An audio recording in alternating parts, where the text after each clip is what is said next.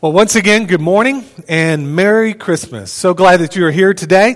This morning, we're continuing our message series, The Light of Christmas. Over the past several weeks, we've been looking at how the different characters within the Christmas story responded to the light. If you recall from week one, we looked at how Jesus is the light, how he burst into human history and came and dwelt among us, and, and he provided a way for the thick darkness within our hearts and our souls to be eradicated.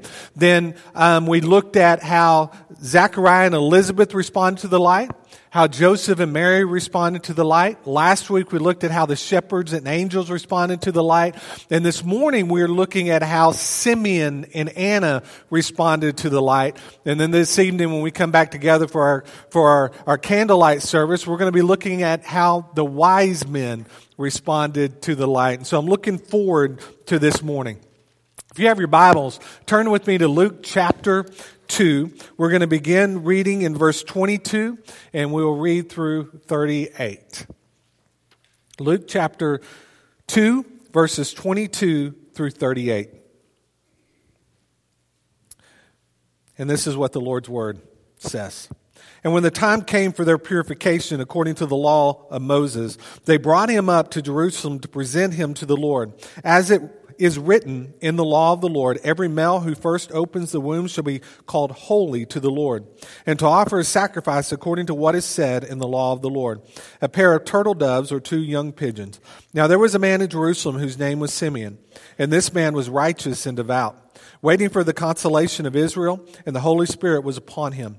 And it had been revealed to him by the Holy Spirit that he would not see death before he had seen the Lord's Christ. And he came in the Spirit into the temple. And when the parents brought in the child Jesus to do for him according to the custom of the law, he took him up in his arms and blessed God and said, Lord, now you are letting your servant depart in peace according to your word. For my eyes have seen your salvation, that you have prepared in the presence of all peoples a light for revelation to the Gentiles and for glory to your people Israel. And his father and his mother marveled at what was said about him. And Simeon blessed them and said to Mary his mother, Behold, this child is appointed for the fall and rising of many in Israel, and for a sign that is opposed. And a sword will pierce through your own souls also, so that thoughts for many hearts may be revealed. And there was a prophetess, Anna, the daughter of Phanuel of the tribe of Asher. She was advanced in years, having lived with her husband seven years from when she was a virgin, and then as a widow until she was 84. She did not depart from the temple, worshiping with fasting and prayer night and day. And coming up at that very hour, she began to give thanks to God and to speak of Him to all who were waiting for the redemption of Jerusalem. Our message point this morning is this be on the lookout. Be on the lookout. I love Christmas. I love um, the anticipation that grows with Christmas. Some of my greatest memories have occurred on Christmas morning, as I'm sure many of you in this room would agree with. Every year, both big kids and little kids greatly anticipate what awaits them, maybe in their living room or underneath their, their trees. And if you have had kids or have kids, then you know that every single year there is that number one gift that every child wants. That one gift that's practically impossible to find. I reach back um, to in history's past and I try to identify some of the, the number one gifts each Christmas year. I didn't go through all of them, but we're going to skip around. But some of the ones that I kind of liked, um, or ones that were real popular. Um, and if you were born the year or were alive when these are up here, then raise your hand. I'm kidding. You don't have to do that. But in 1929, the number one anticipated gift was the yo-yo. Anybody alive in 1929 that remembers the yo-yo? Um, in 1936, the number one anticipated gift was Monopoly. In 1943, it was the Slinky. In 1952, the number one anticipated gift was Mr. Potato Head. In 1959, it was the Barbie. And my favorite in all of the lists that we're going to look at together is 1975. It is the Pet Rock.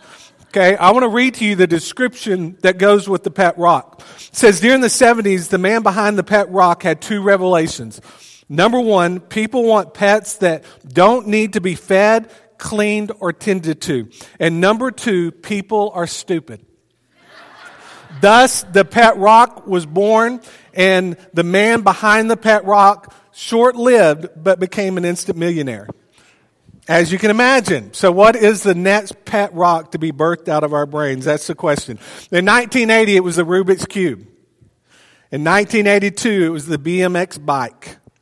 I wrecked a few of those over the years. In 1983, it was the Cabbage Patch. Some of you in this room probably still have Cabbage Patches that are worth a lot of money today. In 1989, it was the Game Boy. 1996, the most anticipated gift, and this is really when I remember hearing about that number one gift. It was Tickle Me Elmo. I mean, people went berserks trying to find Tickle Me Elmo. In 2007, it was the iPod. In 2016, last year, it was the Nintendo Classic, which is just kind of hard to believe. And then this year, I have no idea what this thing is, but it is the Cosmo. Okay? Anybody familiar with the Cosmo? Okay, so we got at least one person that wants the Cosmo this year for Christmas, I guess. You know, this time of year is a time of great anticipation, isn't it?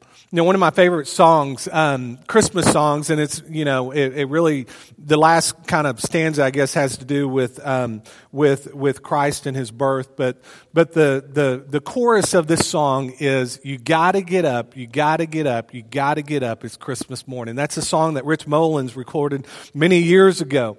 And even as an adult today, sometimes on Christmas morning, that song just resonates within my mind. You gotta get up, you gotta get up, you gotta get up. It's Christmas morning. Within our passage this morning, we are introduced to two amazing saints of God who were on the lookout for the Lord. Simeon and Anna. They were greatly anticipating the first advent of the Lord, the first coming of Jesus Christ. Now, we don't know much about these two individuals. We know that Simeon was righteous and devout. We know that Anna was a worshiping prayer warrior who lived in the temple. If we stop there, that would be enough for us to just put an amen after the descriptions about their names and about their lives. But we can't stop there because there's more to the story both of these characters within our Christmas story were well advanced in years. For Anna, we have a specific age, and that age is 84 years of age. Now, the Greek is a, a little bit hard to read here, and so as I was doing some research, um, some believe that Anna was actually old, older than 84, and they kind of come up with that age by if you take the 84 that is mentioned plus the seven years in which she was married before she became a widow, and then you add on to that anywhere between 13 and 16, um, which was the typical age that a woman would be betrothed to a man, you would come up with an age over 100 years old. So Anna was anywhere between 84 and maybe 104 years of age. Simeon, we don't know his age, but what we're told about Simeon is that he was well advanced in years. Notice our first point this morning. It is this, the dedication of Jesus. This morning our story begins with the circumcision of Jesus. In verse 21, again we read, and at the end of eight days, when he was circumcised, he was called Jesus, the name given by the angel before he was conceived in the womb. You know, we see two things in this verse. The first thing that we see is we see the proclamation of the name Jesus that occurred the day that Jesus was circumcised. The angel of the Lord had already declared to Mary and Joseph and to the characters within our Christmas story, the name was Jesus. But the world had yet to be introduced to Jesus, and that occurred the day that he was presented in the synagogue and, and, and circumcised. Following the circumcision of Jesus, we fast forward 32 days to the temple dedication, which was a time of offering and cleansing. Now we find Mary and Joseph in Jerusalem at the temple of the Lord. Here they will dedicate Jesus to the Lord. Many will also, Mary will also offer a sacrifice to the Lord, which was commanded of all women in Leviticus chapter 12. In verses 20 through 24 again we read, And when the time came for their purification according to the law of Moses, they brought him up to Jerusalem to present him to the Lord. As it was written in the law of the Lord, every male who first opens the womb shall be called holy to the Lord, and to offer a sacrifice according to what is said in the law of the Lord, a pair of turtle doves or two young pigeons. They presented Jesus in the temple and offered sacrifices for Mary's purification. You know, I love the picture here. I love the picture of Mary and Joseph and Jesus in the temple together, worshiping together. You know, we've come together this morning as a faith family. You've come together as family units to worship the Lord together. May that be what we do every single Sunday. We come together to worship together, to meet together. You and I coming together as a faith family, worshiping the Lord is essential. When we live in community together, we are strengthened. We are stronger and we are sharpened. We read in Proverbs 27 17, iron sharpens iron as one man sharpens another. In Ecclesiastes 4:12 we read, "And though a man might prevail against one who is alone, two will withstand him. A threefold cord is not quickly broken." When we come together, we are strengthened. We are made stronger. So there's a reason that we come together every Sunday to worship together. You know, I love the first church. What did the first church do? They met together daily. May it be said of us one day that across these cities, we come together on a daily basis for worship and discipleship and equipping. Notice our second point this morning is this the anticipation of Simeon and Anna. You know, I think Simeon and Anna had a strong a song of anticipation in their hearts as they faithfully waited for the arrival of the Messiah. You know, I think back to when Danny and I found out that she was pregnant with Connor. Every single day, our anticipation grew stronger and stronger until July 20th, 2001, whenever he was born. And then we fast forward a couple of years. And once again, that anticipation grew in us when we found out that, that Danny was pregnant with Caitlin. That anticipation just grew and grew and grew. And, and I know that all of you, as you think back to having children, that day and those, those, those moments just ticked by, and that anticipation grew and grew and grew. Simeon was a man that lived with great anticipation. He was given a promise that he would not see death until the Messiah was born. You know, Simeon, let's look at Simeon's character and promise that was given to him. In verses 25 through 26, we read Now there was a man in Jerusalem whose name was Simeon, and this man was righteous and devout, waiting for the consolation of Israel, and the Holy Spirit was upon him. And it had been revealed to him by the Holy Spirit that he would not see death before he had seen the Lord's Christ. You know, I wish I could give you a list of everything that Simeon had accomplished in life, but we don't know much about the life of Simeon. We don't know which tribe he was from. We don't know anything about his education. We don't know anything about his occupation. Uh, many believe that he was a priest, and he could very well have been a priest, but we just do not know. Notice what the scripture does tell us about Simeon. First thing scripture tells us that he was righteous. Simeon was in right standing with God in the midst of a darkened world, Simeon was righteous. Just like most of our characters within the Christmas story, this man was in right standing with God. Notice also that Simeon was devout. This Greek word for devout means that Simeon was reverent toward God. He was a God fearing man. He was an upright man that obeyed the law of the Lord. May that be said of us as well. May it be said of each of us in this room that we have been found righteous before God and that we are devout, committed, and sold out to the Lord Jesus Christ. We also see that Simeon we, we read here that he was waiting on the Messiah to come. The scripture says, waiting on the consolation of Israel. That's what that means, that, that, that Simeon was waiting on the arrival of the Lord Jesus Christ. Simeon was anticipating the arrival of the Messiah. He was waiting on the first advent of our Lord, the first coming. That was a promise given to him by the Lord. Christmas Day is a day that we celebrate the first advent. But guess what? As believers, as 21st century believers in this room, we remember the first advent, but what do we do? We anticipate the second advent. We anticipate the Lord's second coming. There is coming a day when the Lord is going to return for his church. In his first coming, Jesus was a suffering servant. In his second coming, Jesus will be the conquering king. Are you ready for the Lord's return? If the Lord was to return today, would you be ready for his second coming? We also see here that the Holy Spirit was upon Simeon. This is significant because this is pre Pentecost. For Simeon to have been filled with the Holy Spirit before Pentecost put him into a very short list of saints within the scripture.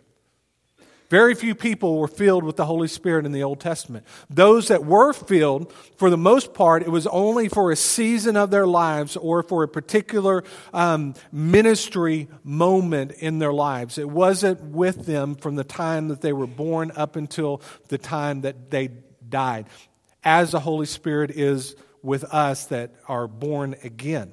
At the moment we become a Christian, at the moment we profess Jesus Christ to be our Lord and are forgiven for our sins, at that moment the Holy Spirit comes and dwells within us. So, Simeon, pre Pentecost, was filled with the Holy Spirit. And then also notice the Holy Spirit had revealed to Simeon that he would not see death until he had seen the Messiah. That is a staggering revelation. Since Adam and Eve, everyone knew that the Messiah would come, but no one knew at what time in human history that would occur. For thousands of years, man had lived with that promise. Many of them had even lived with that anticipation. Would the Lord come during my lifetime? Think about out of the millions of people, possibly even hundreds of millions of people that lived from the time that Adam and Eve lived up until the time that the Messiah burst into human history, there was only one person outside of the immediate family, Mary and Joseph, and those that the angels revealed that the Messiah was going to come to. There was only one person in all of human history that lived with the promise as given by the Holy Spirit that he would not see death until the Messiah came. Think about that. It just blows my mind to think about how the Lord entrusted this promise to Simeon. And you can be certain that that was something that he did not take lightly. Every single day that ticked by as he grew older, you know that that anticipation grew stronger. You know, we don't know how long he lived with that anticipation. It could have been that he lived with the promise for weeks or months or years, but most likely it's probably decades that he lived with that promise. Here's what we can assume. With each passing day, Simeon's anticipation grew stronger. He knew he could not live forever. So he lived knowing that tomorrow could be the day that the Messiah would come. Folks, tomorrow could be the day that the Lord returns. How awesome would that be on Christmas morning that the Lord returns for us, his church? In Revelation 1 7, we read, Behold, he is coming with the clouds, and every eye will see him, even those who pierced him, and all tribes of the earth will well on account of him.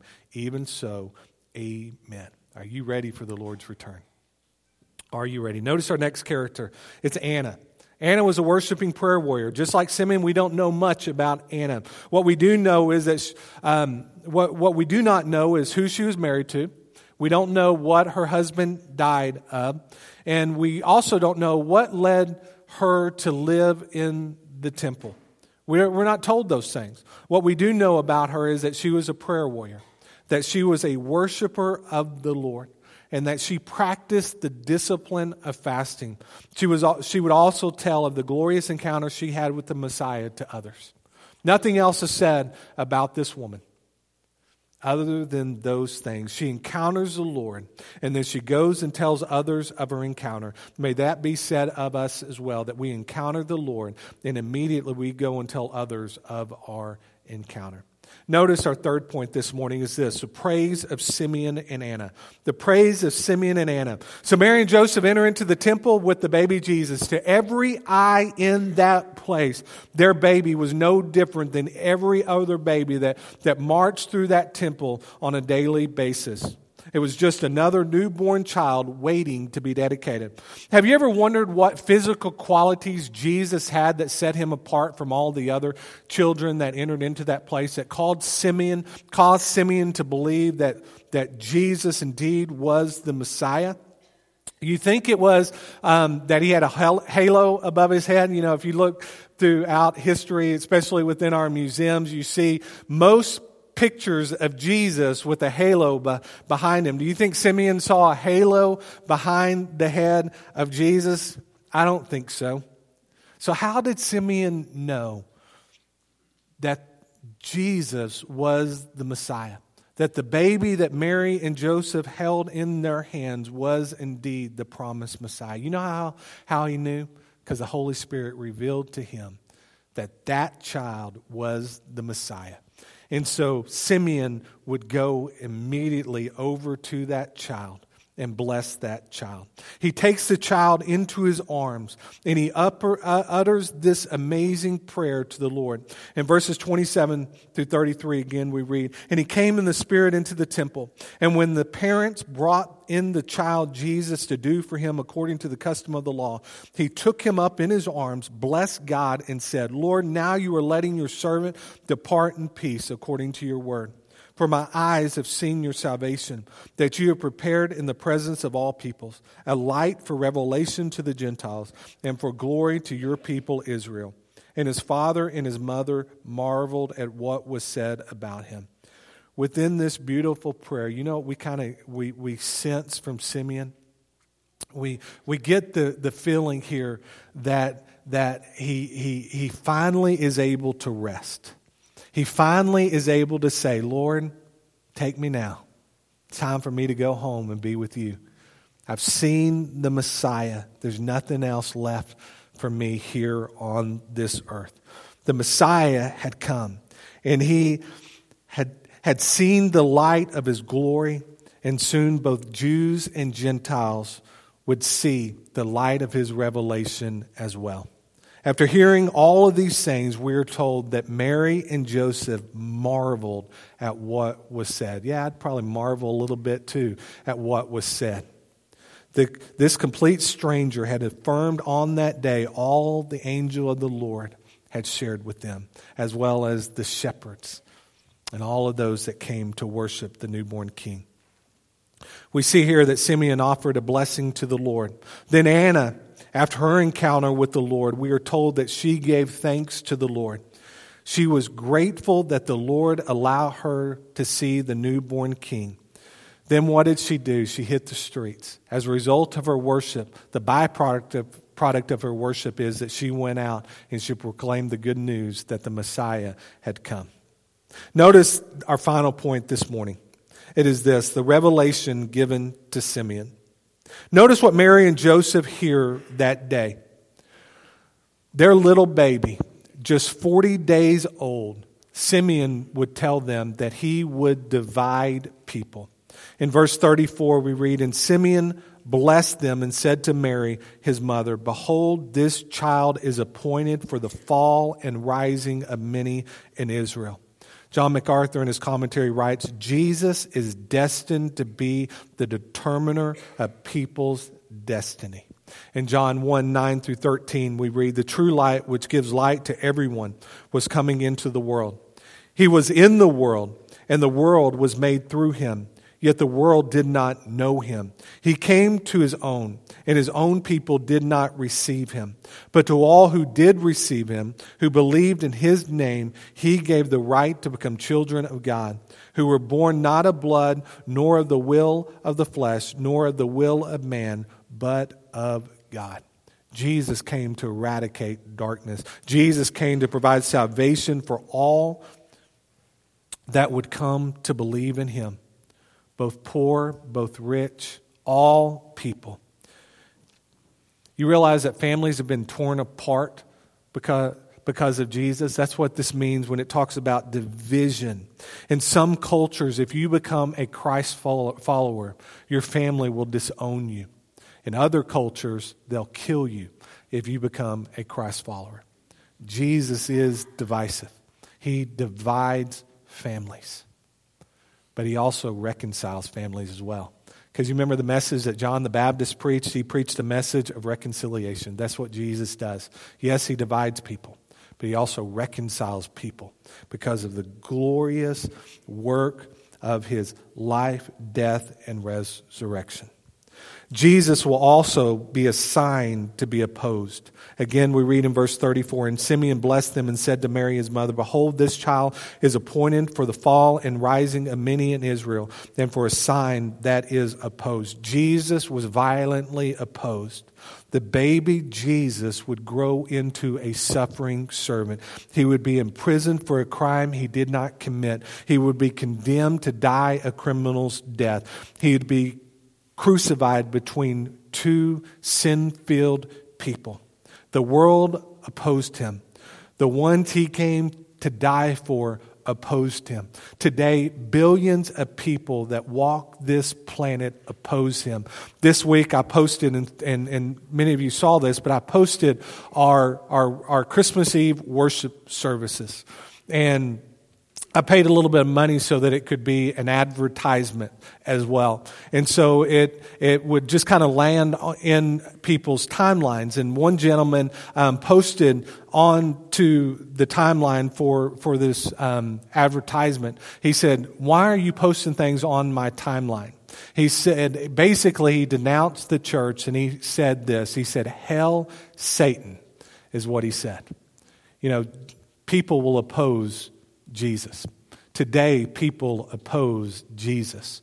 Today, people that live in Collin County oppose Jesus. Jesus will be divisive, and many people will oppose him.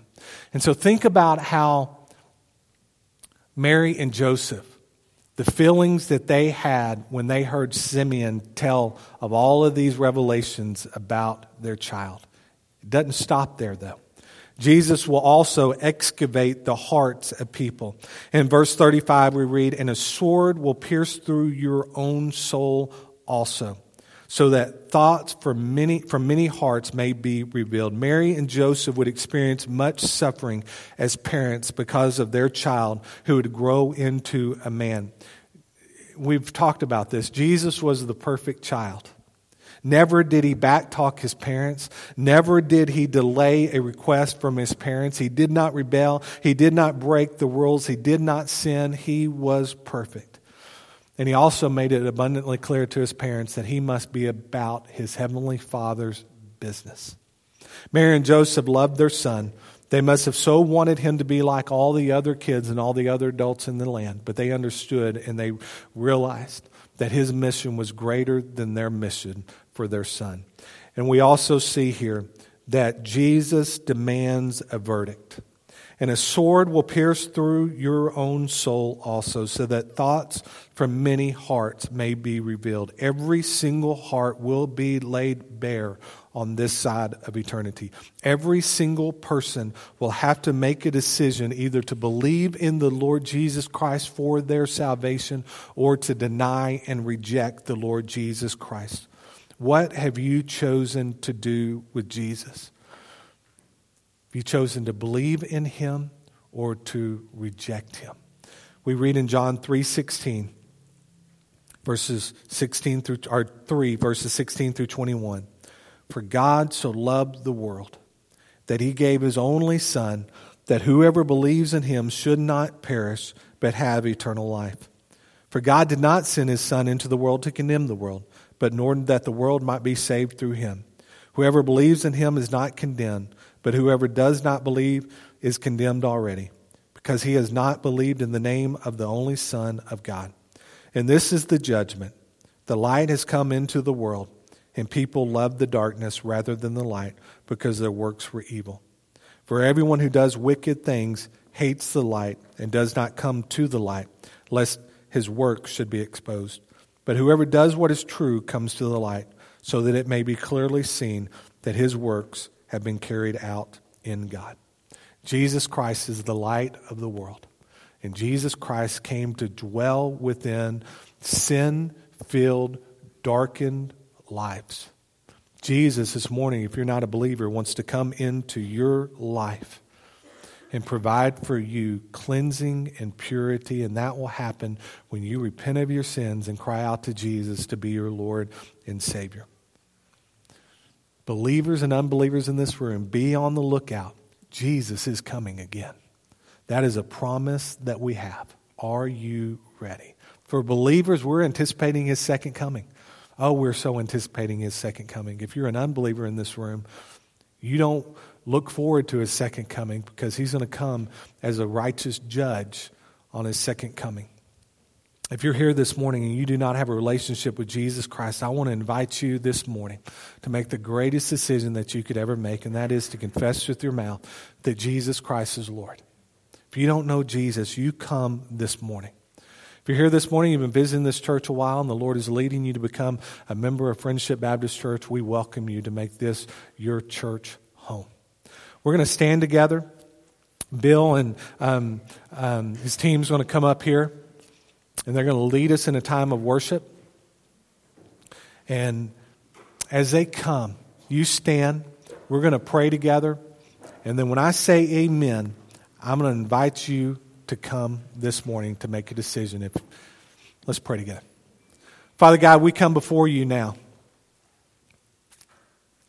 Just thanking you again for the opportunity to come together to worship you.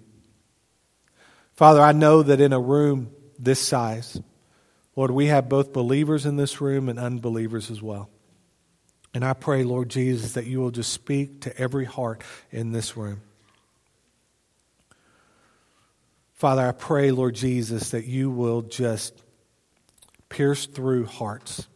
May every heart be laid bare before you this morning.